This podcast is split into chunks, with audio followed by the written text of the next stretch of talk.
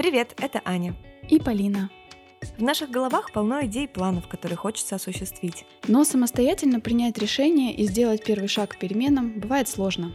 Поэтому мы будем встречаться каждую неделю и договариваться пробовать что-то новое. Ну что, начнем с понедельника. Привет! Привет, Полин! Ну что, как ты съездила в Москву? Рассказывай. Ой, мы что, сразу с плохих новостей начнем выпуск? А, ну, слушай, если это, если это плохо, давай немножко отодвинем. Да. Я могу пока Подвинем. про себя немножко рассказать. Давай, да, расскажи лучше, как ты провела эту неделю. У тебя вроде она была поприятнее, чем моя. Слушай, ну да, у меня было много всего интересного.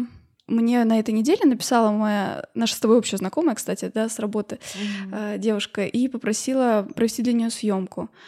Я вообще сейчас очень мало беру съемок, потому что для меня это пока сложно, потому что единственная няня у меня это муж. Вот. Ну, в общем, вчера мы все это организовали. Вот, мне очень понравилось. Девушка вроде тоже осталась очень довольна. Я вчера сразу так обработала несколько фотографий, хотя очень переживала, потому что я давно не снимала именно людей на заказ. А, но я прям в таком восторге была, у меня такие приятные эмоции были. Я вспомнила, как я это люблю, как мне нравится прыгать, скакать, подпрыгивать на стул, снимать сверху, снимать снизу, падать на пол. В общем, это да, это прям приятно. И ощущение того, что ты вот э, полезен в мире, да, как-то, оно очень важно для любого человека, и в том числе для женщины. Конечно. Особенно, когда она долгое время, да, остается с ребенком. Умница. Поэтому я очень в таком приподнятом настроении Я помню, да, тоже, когда мы были с тобой на съемках, я помню, насколько ты была на драйве от этого. То есть это, конечно, потрясающе наблюдать, когда человек занят своим делом. Это очень здорово.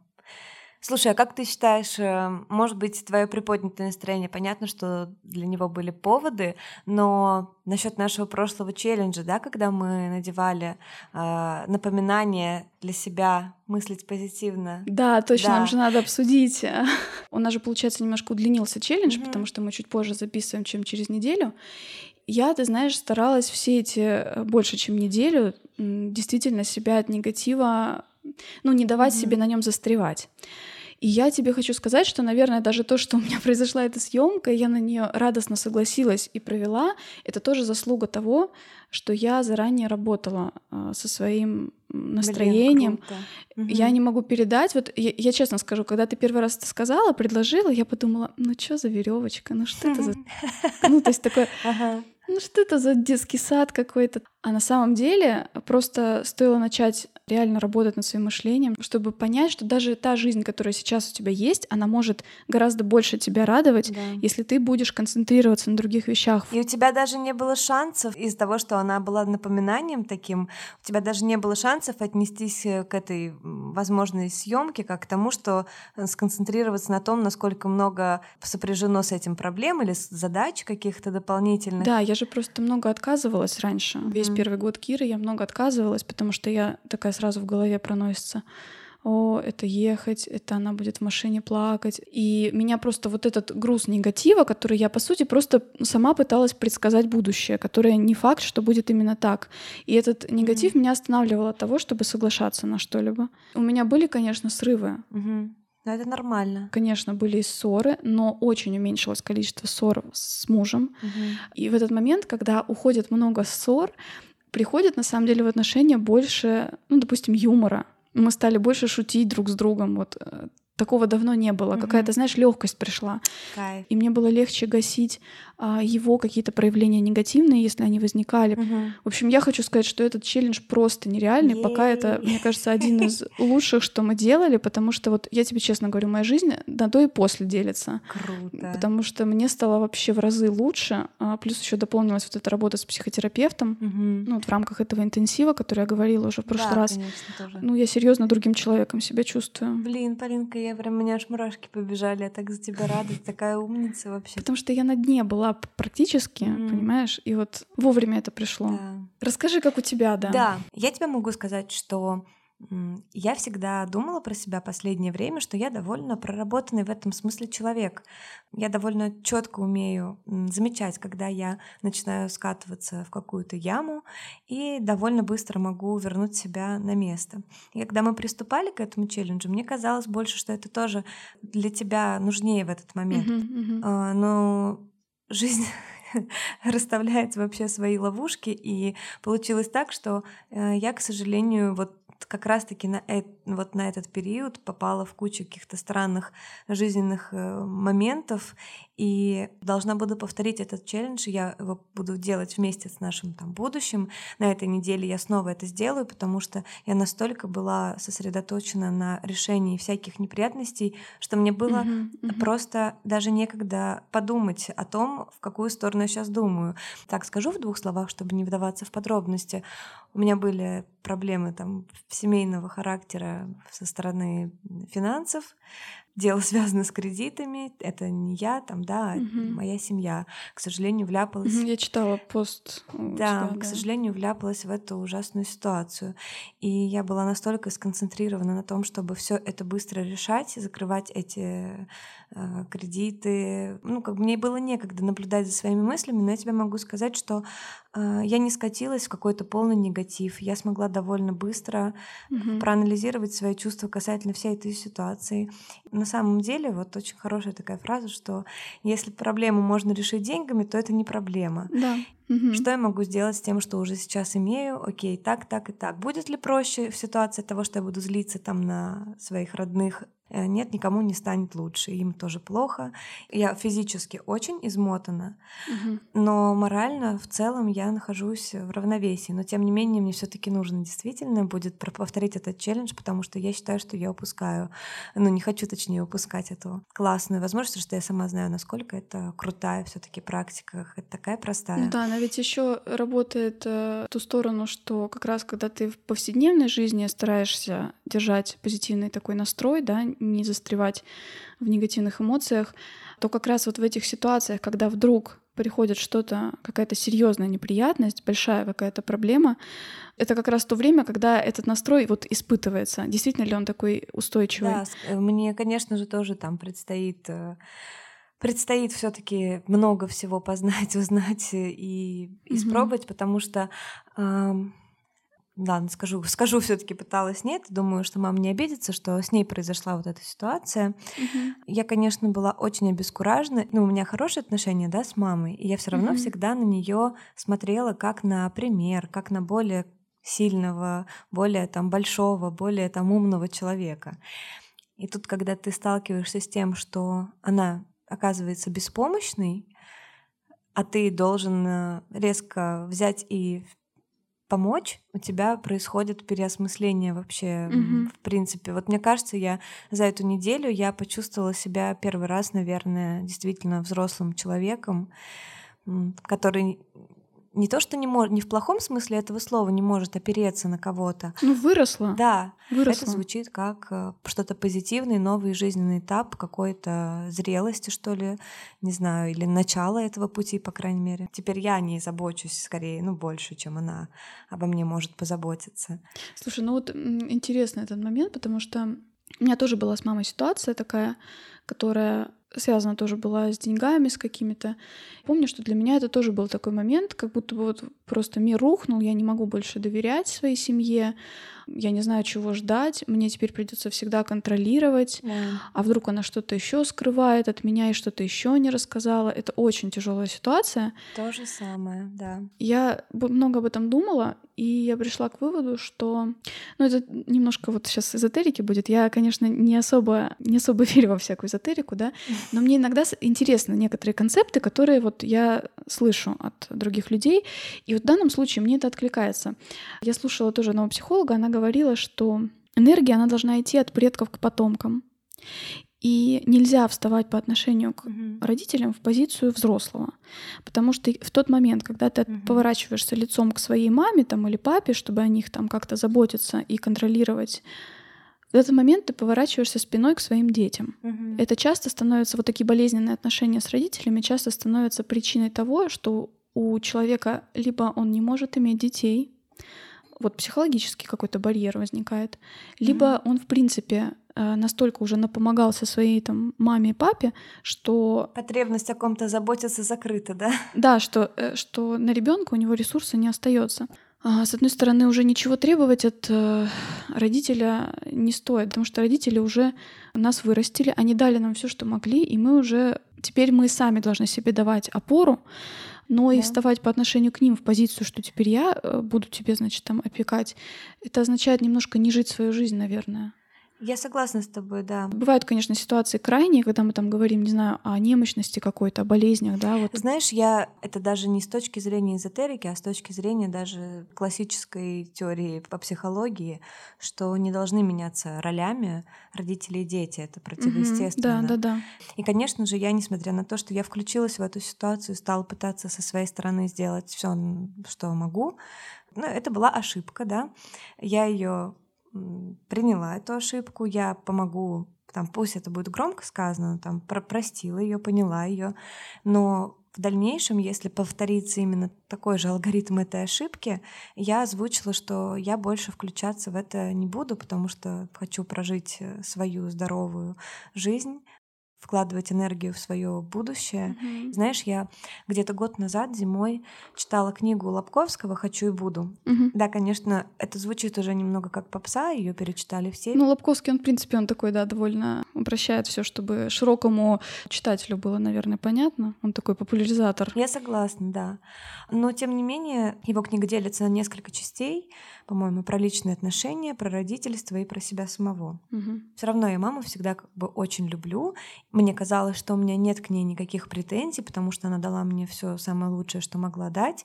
Но я это как бы считала по умолчанию, не видя другую сторону. И я читала эту книгу, и на часть родительства я очень сильно плакала, все это переваривала, потому что я поняла, в жизни вот какой-то пазлик в моей, как будто бы мне его не хватает в моем там характере, э, воле, темпераменте и прочего. Я поняла, что из того, что моя мама всегда меня пыталась оберегать способом не пускать туда, где может быть опасно, или mm-hmm. придумать за меня, как можно сделать лучше и правильнее и безопаснее, mm-hmm. у меня совершенно не выработалось эм, умение принимать решения, брать на себя ответственность за эти решения. Это стопорит меня просто в том, чтобы, не ссылаясь на чье-то мнение, решить и сделать э, уверенные шаги в эту mm-hmm. сторону. Ну, все время ищешь подкрепления, да? Да, я ищу какого-то подкрепления, либо начинаю как раз-таки себя отговаривать mm-hmm. от этого вот этими внутренними мамиными какими-то, а вдруг, а то точно, а это не опасно, а это там, ну... Ну и страх ошибки. Mm-hmm. Да, да. А я маме об этом рассказала, что я считаю, что это было очень неправильно с ее стороны, так нельзя поступать, и рассказала, чем это для меня теперь стало. Угу. А что она тебе ответила? Знаешь, она, она попросила у меня прощения. Ой, сейчас опять начнет рыдать. Ну все, сейчас. Вот, естественно, мы обе с ней прорыдались. Она попросила мне прощения. Она сказала, что она не знала, она думала, что она меня оберегает, хотела как лучше. Я, в свою очередь, сказала ей, что я понимаю, что у нее не было времени и не было книг, не было такой доступности информации. Они сами были молоды, они не знали, как правильно, и не знали, где это узнать. И я ей сказала в итоге спасибо за то, что она вырастила меня и дала мне возможность, чтобы у меня было, возможно, было время читать эти книги, думать об этом вообще, рефлексировать как-то. Блин, это здорово, что ты вот увидела в этом положительное сейчас. Признаешь, что ты мамина, я имею в виду, что у меня вот было такое, кстати, э, я не знаю, ты, ты без отца росла ведь тоже или нет? Ну да, мы, они, мои родители развелись, когда uh-huh. мне было всего три года. Uh-huh. У моей мамы был второй муж. Но отношения отец-дочь у нас не сложились. Я просто почему спросила, потому что я тоже, ну, ну я вообще без отца росла. Мне тяжело далось в какой-то момент вообще признание того, что я чем-то с мамой похожа и что я вообще от нее. Сейчас я объясню, что я имею в виду. Mm. Мне с детства мама много говорила, что «О, это у тебя от отца, вот это ты, там, музыкальность, это у тебя в отца». Я стала увлекаться поэзией, стихи писать, она говорила, это тоже от отца. И еще мы жили с бабушкой много, то есть с маминой мамой, и вот с бабушкой мне всегда казалось, что мы как-то на одной волне. Она вот тоже была такая, знаешь, начитанная, у нее было два высших образования. Моя мама, она немножко более а, такая материальная, больше немножко земная. Она больше про... Прагматик. Да, про дом, про какое-то вот материальное. У нее профессия такая, что она вот руками делает а, вещи, да, mm-hmm. она шьет. И ей это очень нравится, она в этом прекрасно разбирается. Но я всегда чувствовала с ней вот такую разность. Мне иногда искренне казалось, что как вообще у нее родилась я, я настолько другая. И вот этот момент, он меня очень долго мне кажется, вызывал как раз вот непонимание себя и проблемы в наших с ней отношениях, потому что я всегда как будто внутренне пыталась от нее так отстраниться, знаешь. Mm.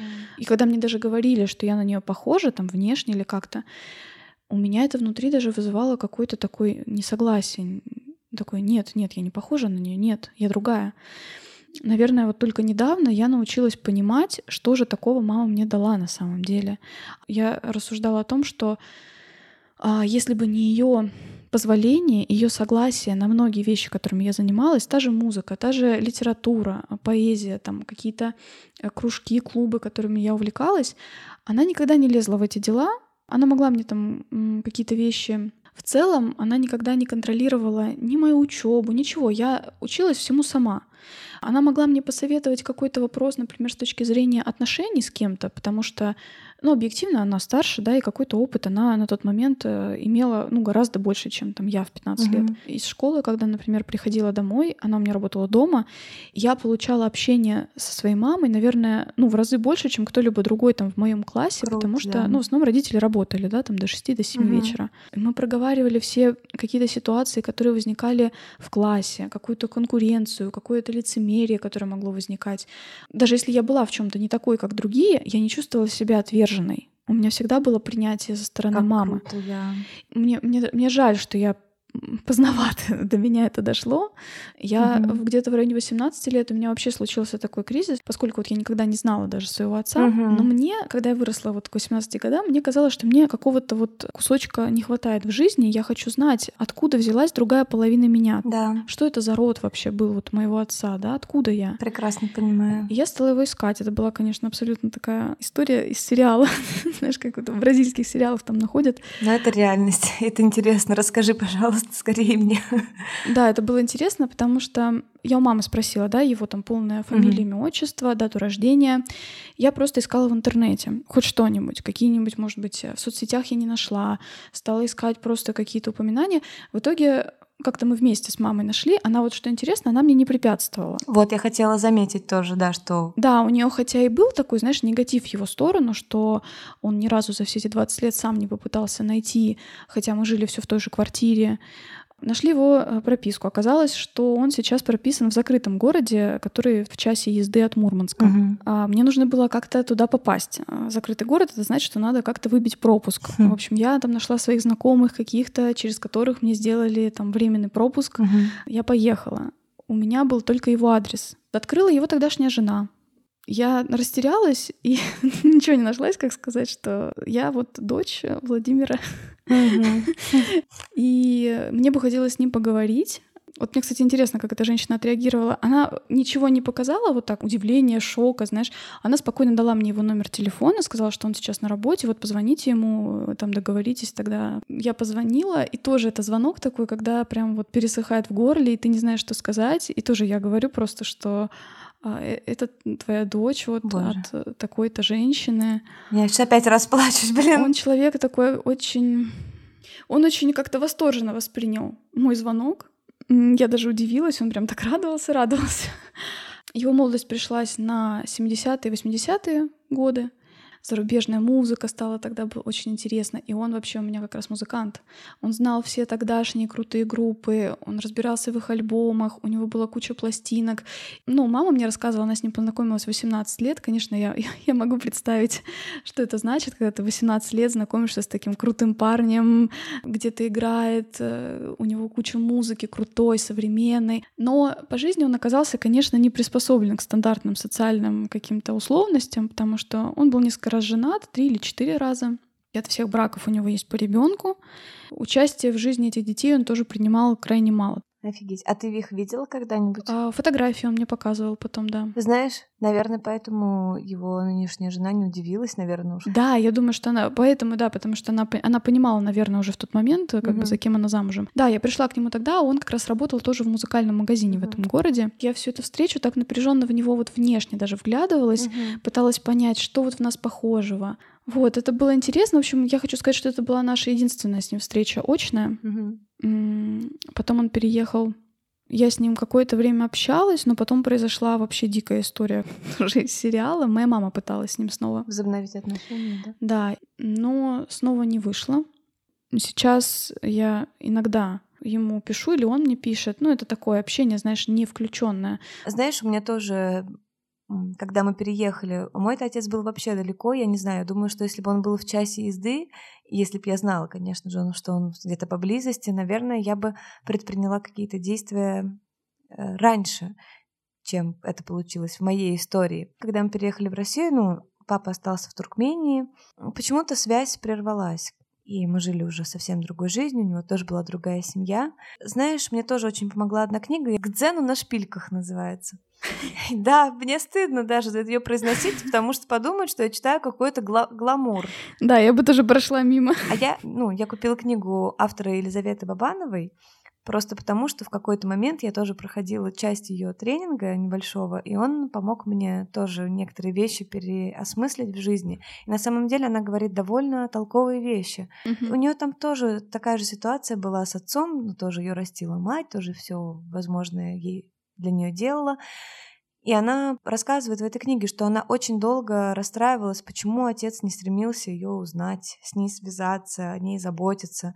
А, она чувствовала себя неполноценной на самом деле. Вот мы избегаем этого слова, да, говоря, что вот там, я тоже понимаю очень, когда ты говоришь, как, кто же я со второй стороны, да, mm-hmm. но она чувствовала себя всю жизнь неполноценной. Она сказала такую правильную вещь, я поняла, что, мо, что то, что мой отец ушел из нашей семьи, он сделал для меня благо, он успел отдать мне только хорошее и не успел испортить мою жизнь своими вредными там, привычками. Uh-huh, uh-huh. отдал все самое хорошее и не стал портить жизнь. Вот так вот, uh-huh, ты знаешь, я uh-huh. к этому отнеслась. Но тем не менее, я, конечно же, тоже пыталась все время узнать э, о том, какой, потому что у нас состоялся, ну, мой отец уже умер, но у нас состоялся незадолго до этого э, разговор такой с ним очень глубокий. Он, оказывается, был довольно депрессивным человеком, и это тоже для меня сыграло какую-то роль, потому что этот разговор был, когда мне было 14 лет, когда я далеко еще не задумывалась о всяком позитивном мышлении и прочее. Но когда он сказал, ему было там 40 лет всего, и он сказал, что он уже все в этой жизни пропустил, он не сделал ничего, и мне так стало за него обидно, и я так подумала, что, блин, я не хочу так, не хочу прожить такую жизнь. И это тоже, понимаешь, э, то, что mm-hmm. лучше, наверное, он мне мог своим примером показать, как минимум, что не надо как жить не надо. Да, такую жизнь, когда ты в 40 лет считаешь, что твоя история закончилась, и ты уже, уже ничего не успел. Да. Про ощущение неполноценности тоже я помню, почему-то еще я чувствовала, особенно в раннем детстве, вот было тогда еще какое-то слово в ходу незаконно рожденный, вот что-то такое. О, ужас какой. То есть э, я помню, что я как-то совершенно это четко к себе относила. Это тоже отдельно, кстати, такая, ну не травма, но такое mm-hmm. ощущение, которое меня а, мучило. И я помню даже, что у меня вот в, в садике это было очень смешно и очень грустно. Сейчас расскажу опять э, историю такую душесчипательную небольшую. Давай. У меня есть э, тетрадка с рисунками, с детскими. И я там рисовала свою семью и своих близких людей. Я нарисовала mm-hmm. маму, бабушку, кота, соседку, подругу из детского садика mm-hmm. и папу этой девочки, папу подруги. О, ты моя лапочка. Я его даже не видела никогда, ты знаешь? Я его не видела, но я знала, что у нее есть папа, и мне вот хотелось нарисовать ну, хотя бы чьего-то папу. Это, кстати, тоже такая интересная вещь, которая меня долго...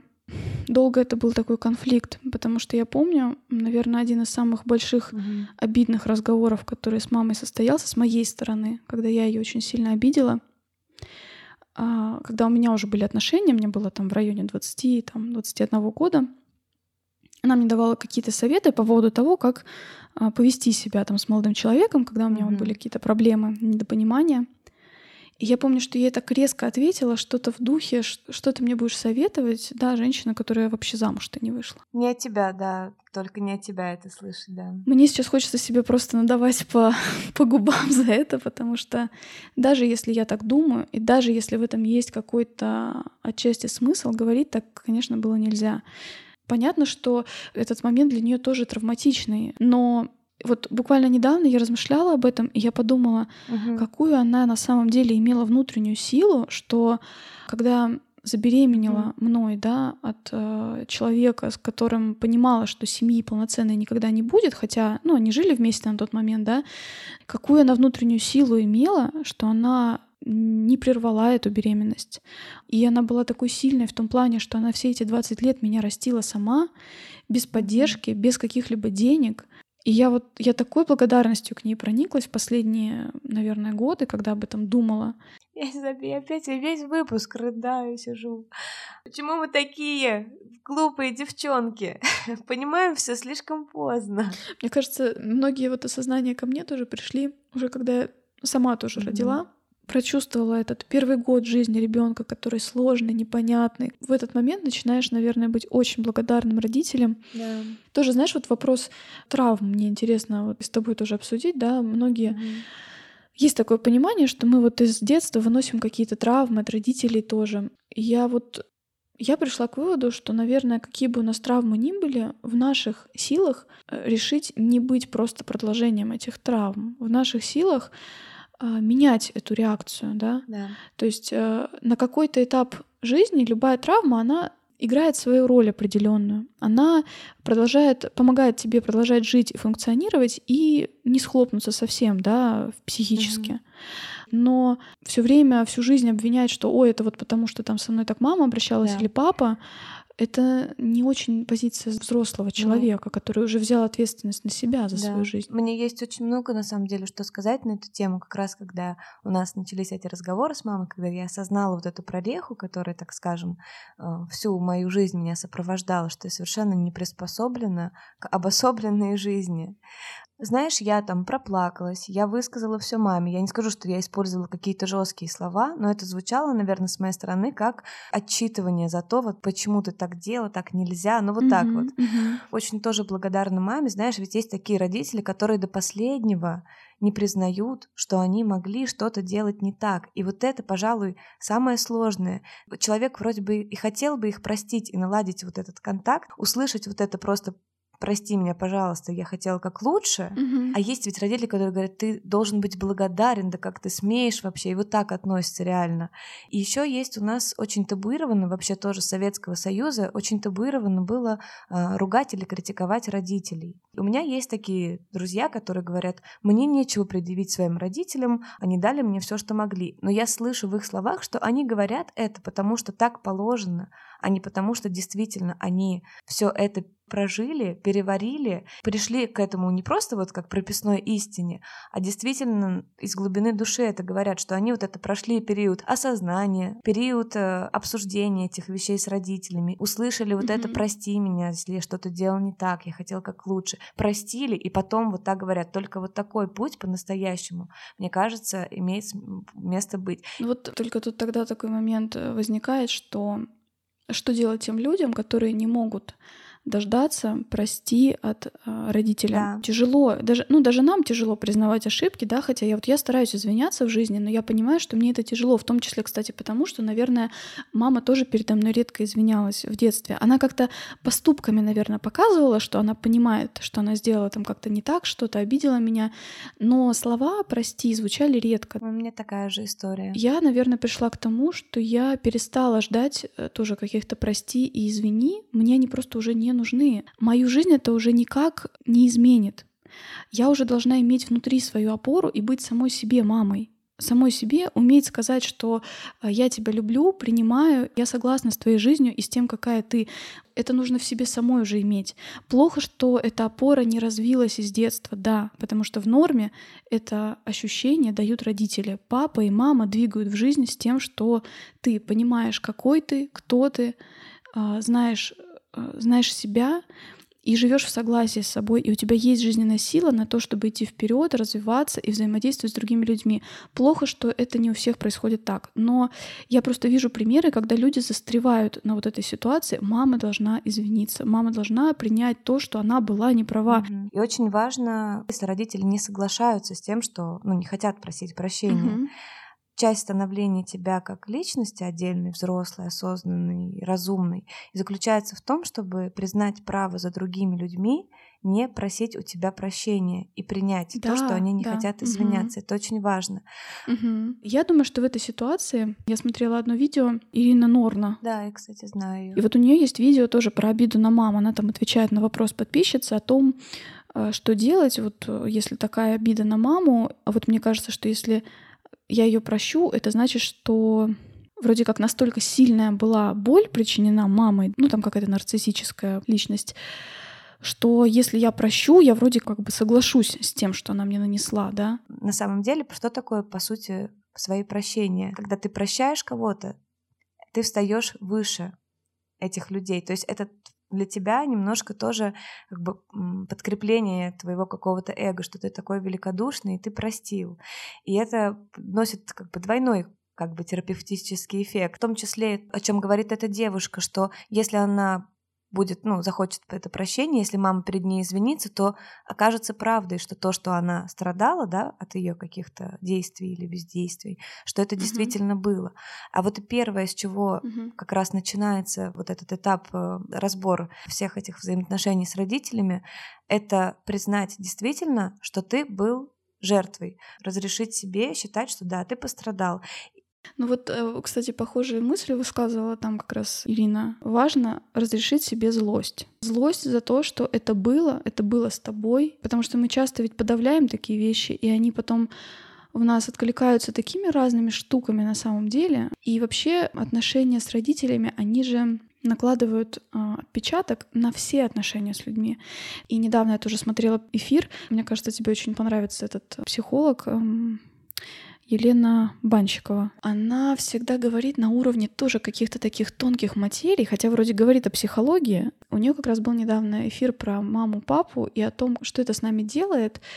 А, она объясняла, что если папа не дал достаточно понимания, кто я такой, какой я, а мама не дала своего согласия и достаточно маминого любви, маминого можно на то, каким ты можешь быть, какой ты будешь, то тогда у человека могут возникать разные вещи. Если, например, недополучил от папы вот этой формы mm-hmm. себя, то человек будет искать себя в других все время, выбирать партнеров, на которых он хочет быть похожими. А если он не, не получил от мамы достаточно любви и согласия, он будет в других отношениях навязчиво, навязчиво ждать вот этого любви, подкрепления, поддержки, mm-hmm. вот люби меня, и, и тогда я буду двигаться. Когда у человека все это дано уже, то он идет на взаимодействие с другими, из полного осознания себя, такой и уверенности в себе, в том, какой я, что мне на пользу будет взаимодействие, чтобы создать немножко чего-то больше в этом мире. Еще такая очень важная вещь, вот да, ты как бы есть родители, которые не извиняются. И часть твоего становления заключается в том, чтобы разрешить им этого не делать, но признать, что ваши отношения не будут такими близкими, как, возможно, хотелось бы, придется.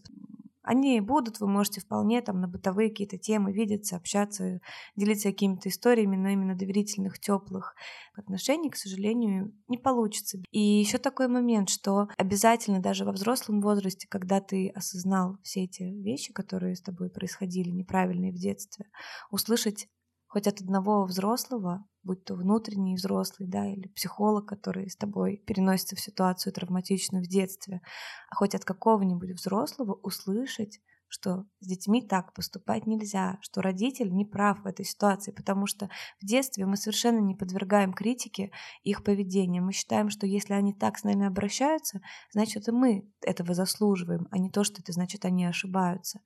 И хоть кто-то должен найтись, желательно, конечно, в детстве, если вдруг э, так получается. Есть знакомая семья, которые установили мальчика из детского дома, я не могу, конечно, их судить. И я пыталась их не судить, но обращаются они с ним очень-очень плохо. Видела этого мальчика в эти выходные, мне так его жаль, что его постоянно шпыняют, сливают на какие-то занятия, то есть приседать, читать что-то, какие-то делать упражнения, а ребенок даже не знает, как это правильно приседать. Хоть бы один взрослый с ним поприседал хоть раз. Ужасно. Я села с ним, там мы с ним поприседали вместе, я ему технику показала, дала ему, ну, попросила его показать мне, как правильно отжиматься, чтобы он тоже чувствовал, что учиться это как бы не стыдно, и если ты учишься, тебе что-то показывают, это не значит, что ты плохой и вообще и стрёмный, что учиться это прикольно прикольно.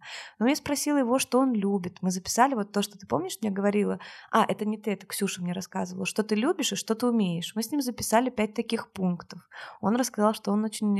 Ему, кажется, что он неплохо умеет фантазировать. Мы с ним записали пять слов разных. Я попросила его какой-нибудь придумать рассказ, используя эти пять слов, в каком порядке он хочет и как он хочет. И мы с ним так здорово общались. Он действительно, знаешь, тянется к общению, но только его, ему его никогда не дают. И прямо больно было вообще все это время. Кстати, вот ты сказала эту фразу про то, что с ребенком так поступать нельзя. Я похожую мысль тоже встречала, э, когда слушала подкаст для мам очень много таких вещей вылезают, да, именно в момент, когда ты сама становишься мамой. Ты, во-первых, начинаешь глубже анализировать то, что с тобой в детстве происходило. Ты немножко вспоминаешь это, немножко с мамой отношения трансформируются тоже. Момент вот э, того, что надо сказать себе фразу «да, со мной так нельзя», это важно, это очень важно. Мне мама рассказывала тоже страшную историю своего детства. И вот тоже она э, мне рассказывала, что она слушала этот человек, наверное, как он, не психолог, психосомат. Он обращает тоже внимание на то, какие в нас вот живут э, непрожитые, да, какие-то непроговоренные чувства, и как они потом соматизируются где-то в теле. К этому можно относиться по-разному, к этой истории, но э, даже официальная медицина какие-то психосоматические вещи признает. Вот моя мама как раз пробовала такую практику, когда условно ты тоже в какое-то медитативное такое состояние входишь, mm-hmm. там, глядя в зеркало или как-то ты смотришь на себя, по-моему, там нужно поймать какое-то ощущение, вот какой ты себя видишь. И если ты себя видишь как раз вот маленькой девочкой, например, и моя мама мне рассказала, что она себя видела в этот момент девочкой там 5-7 лет, и у нее мелькали разные истории из жизни в этот момент, как она там ждала папу с работы, а он там все чаще задерживался, потому что в тот момент разваливалась их семья, угу. бабушки и дедушки, да. Для нее это было такое исцеление в этот момент сказать себе, что да, мне как ребенку тогда было очень плохо и тяжело, и со мной должным образом не поговорили, не объяснили. Мы хотели э, взять на эту неделю, да, такую практику интересную по поводу прощения, а, про, простить точнее маму, да, и попросить прощения, может быть, э, у нее за что-то. Я хочу сказать, что погружение вообще во все эти вещи, оно очень серьезное, сложное, и оно может иногда, ну, сковырнуть такое, что ковырять не хотелось бы. Поэтому это вещи, которые иногда нужно, как говорится, самостоятельно это не пытайтесь повторить. Не повторите повторить, повторить это дома. Да. да, иногда это хорошо делать, наверное, только, может быть, со специалистом. Если ты особенно подозреваешь, что там может быть закопано что-то страшное, что-то больное. Угу. Поэтому я не знаю, как ты считаешь, мы можем практику эту проводить или как? Я думаю, каждый человек должен нести ответственность и принимать решения самостоятельно. Mm-hmm. Мы можем рассказать о том, как что мы собираемся делать и что вообще это существует и какой терапевтический эффект это mm-hmm. несет. Но человек должен понимать, что если он чувствует какое-то сомнение или какой-то там страх и беспокойство это делать, mm-hmm то лучше, наверное, это либо отложить, чтобы это было постепенно, потому что эта практика довольно мощный эффект носит, потому что она масштабная, она такая сильная будет, я уже это предчувствую. Если есть возможность сделать это с, под присмотром психолога, либо если у вас очень хорошие отношения с мамой, нет каких-то, знаешь, совсем там болезненных каких-то травм, тогда можно попробовать. Я, например, очень постепенно ко всем вещам этим приходила очень постепенно. У меня было время все это проанализировать, а, проговорить даже с мамой в том числе искренне. Вот я буду пробовать. Я думаю, что мне пора все-таки как-то подвести итог новым, перед новым этапом mm-hmm. своей жизни, который я чувствую, что наступает, и мне необходимо сепарироваться, но сепарироваться не на негативе, типа все, я отдельно, mm-hmm. ты отдельно, а сепарироваться именно, что я тебя люблю, я тебя принимаю, спасибо тебе за все. Мы, мы суть-то не рассказали, да. эксперимент да. я пока еще не сказала, который мы хотим. Изначально я ее находила в формате «я прощаю свою маму за и нужно написать не менее 70 моментов. Это могут быть как очень конкретные вещи, так и какие-то общие. Я бы хотела для себя эту практику дополнить. Я бы хотела еще написать и благодарности. Мне кажется, это интересно, это скомпенсирует возможный эффект, который будет сначала а, такой развороченного ума и души. Да, это классное замечание, точно. Мне кажется, это будет интересно, да. То есть я прощаю свою маму, и я благодарю свою маму. Да. Потому что знаешь, считаю, что в любом сценарии, какой бы тебе в жизни не встретился, неважно, это родитель, человек, любимый, друг, у нас есть два пути. Либо решить, что классно, мы будем делать так же, как я люблю, когда люди вот такие, либо решить, что нет, так я в своей жизни жить не хочу, так я точно делать не буду. Все это реально нужно принимать с благодарностью, как бы это сейчас, может быть, не звучало заезженно, но я в это искренне верю. Все люди, которые нам попадаются в жизни, они наши учителя, а уж те, которые с нами прожили большую часть нашей жизни, тем более и нам найдется, думаю, что сказать. Я думаю, что это будет супер интересно, и на это прям нужно выделить э, целый день, потому что, скорее всего, будет много слез. Я даже думаю, что можно не обязательно день, может быть, э, если это в один присест не получится, то можно это сделать в два подхода, в три. Да. Если вы почувствуете, что вам становится очень тяжело, или вот мы с тобой, если это да. почувствуем, то обязательно надо остановиться, конечно, отложить, переключиться, потому что, ну, может быть, серьезные, серьезные всякие вещи могут всплывать я еще вспомнила, что во всю эту тему очень хорошо откликаются еще книги, которые мы недавно вместе с мамой, кстати, читали. Mm-hmm. Mm-hmm. Расскажи, интересно. Наверное, ты слышала «Пять травм», да, известная книга конечно. Лиз Бурбо, да? Да. Многие ее знают. Я вкратце скажу, что там она говорит о том, что у человека э, очень распространены пять травм среди людей. Основные — это травма отверженного, травма покинутого, Покинутый. травма униженного — травма несправедливости и травма предательства. И мне понравился посыл ее в том, что не то, что родитель наносит эту травму, а скорее всего ты прожил бы эту же самую травму с другим родителем. То есть не то, чтобы это они виноваты, а твой способ был выжить именно таким, таким способом, да, закрыться. Угу. И у нее есть книга продолжение, да, исцеление пяти травм, и она там а, основным методом избавления от этих травм называет именно то, что осознать, что вот в данный момент времени, в ситуации в жизни я действую сейчас как а, там униженный, да, я вот, вот так вот себя веду. И вот это осознание — это большая часть пути к исцелению от этих вещей когда ты просто себе отдаешь отчет, что сейчас это делаю не я, это говорит за меня вот эта травма, которая во мне есть. И уже это помогает немножко отстраниться и ну, почувствовать себя по-другому и, в конце концов, может быть, вообще избавиться от этих вещей, которые у нас в голове сидят. А, такой тяжелый, сложный выпуск. Да, мы с тобой осилили. Я надеюсь, вы там не расплакались вместе с нами. А может быть и хорошо, что что-то чуть-чуть выпустили, может быть откликнулось, знаешь, и человек не знал никогда, что такая же есть штучка у него да. в душе. В общем, в любом случае, это, конечно, этот подкаст нам нужно было записать. Я очень благодарна, Полина, что мы с тобой эту выбрали тему. Да. Мне сейчас супер актуально. И я с позитивным, в общем, настроем ухожу в этот челлендж. Да, у нас же еще и... остается у тебя резиночка, как ты говоришь. Как ты это совместишь, интересно? Придется, придется, видимо, надеть ее на этапе, когда сделать это, во-первых, в начале недели mm-hmm. все-таки, да, mm-hmm. эту практику, и надеть ее на этапе, когда я буду писать список благодарности и, собственно, оставить. Я, кстати, тоже продолжаю, ну, я не ношу прям резиночку, но я продолжаю это держать в голове, потому что я вижу, какой это дает эффект, и я повторяю всем еще раз, как я говорила в начале, это просто бомба. Поэтому, если вы не хотите делать вот эту практику с нами, то можете продолжать да. Носить браслет. Это реально жизнь разделится на до и после, особенно если вы имеете склонность э, застревать в каких-то историях таких не очень приятных, негативных. Да. Попробуйте, правда. Ой, Полинка, все. Давайте тогда. мы все ссылочки, все книжечки, всякие видюшки, все, что мы сегодня перечисляли. А, посмотрите, почитайте, заходите. Не забывайте поставить звездочки прямо сейчас. Не забывайте написать нам, что вы плакали вместе с нами. Заходите к нам в гости на страничке в Инстаграме, оставим тоже внизу. Все, всем увидимся в понедельник. Пока. Пока.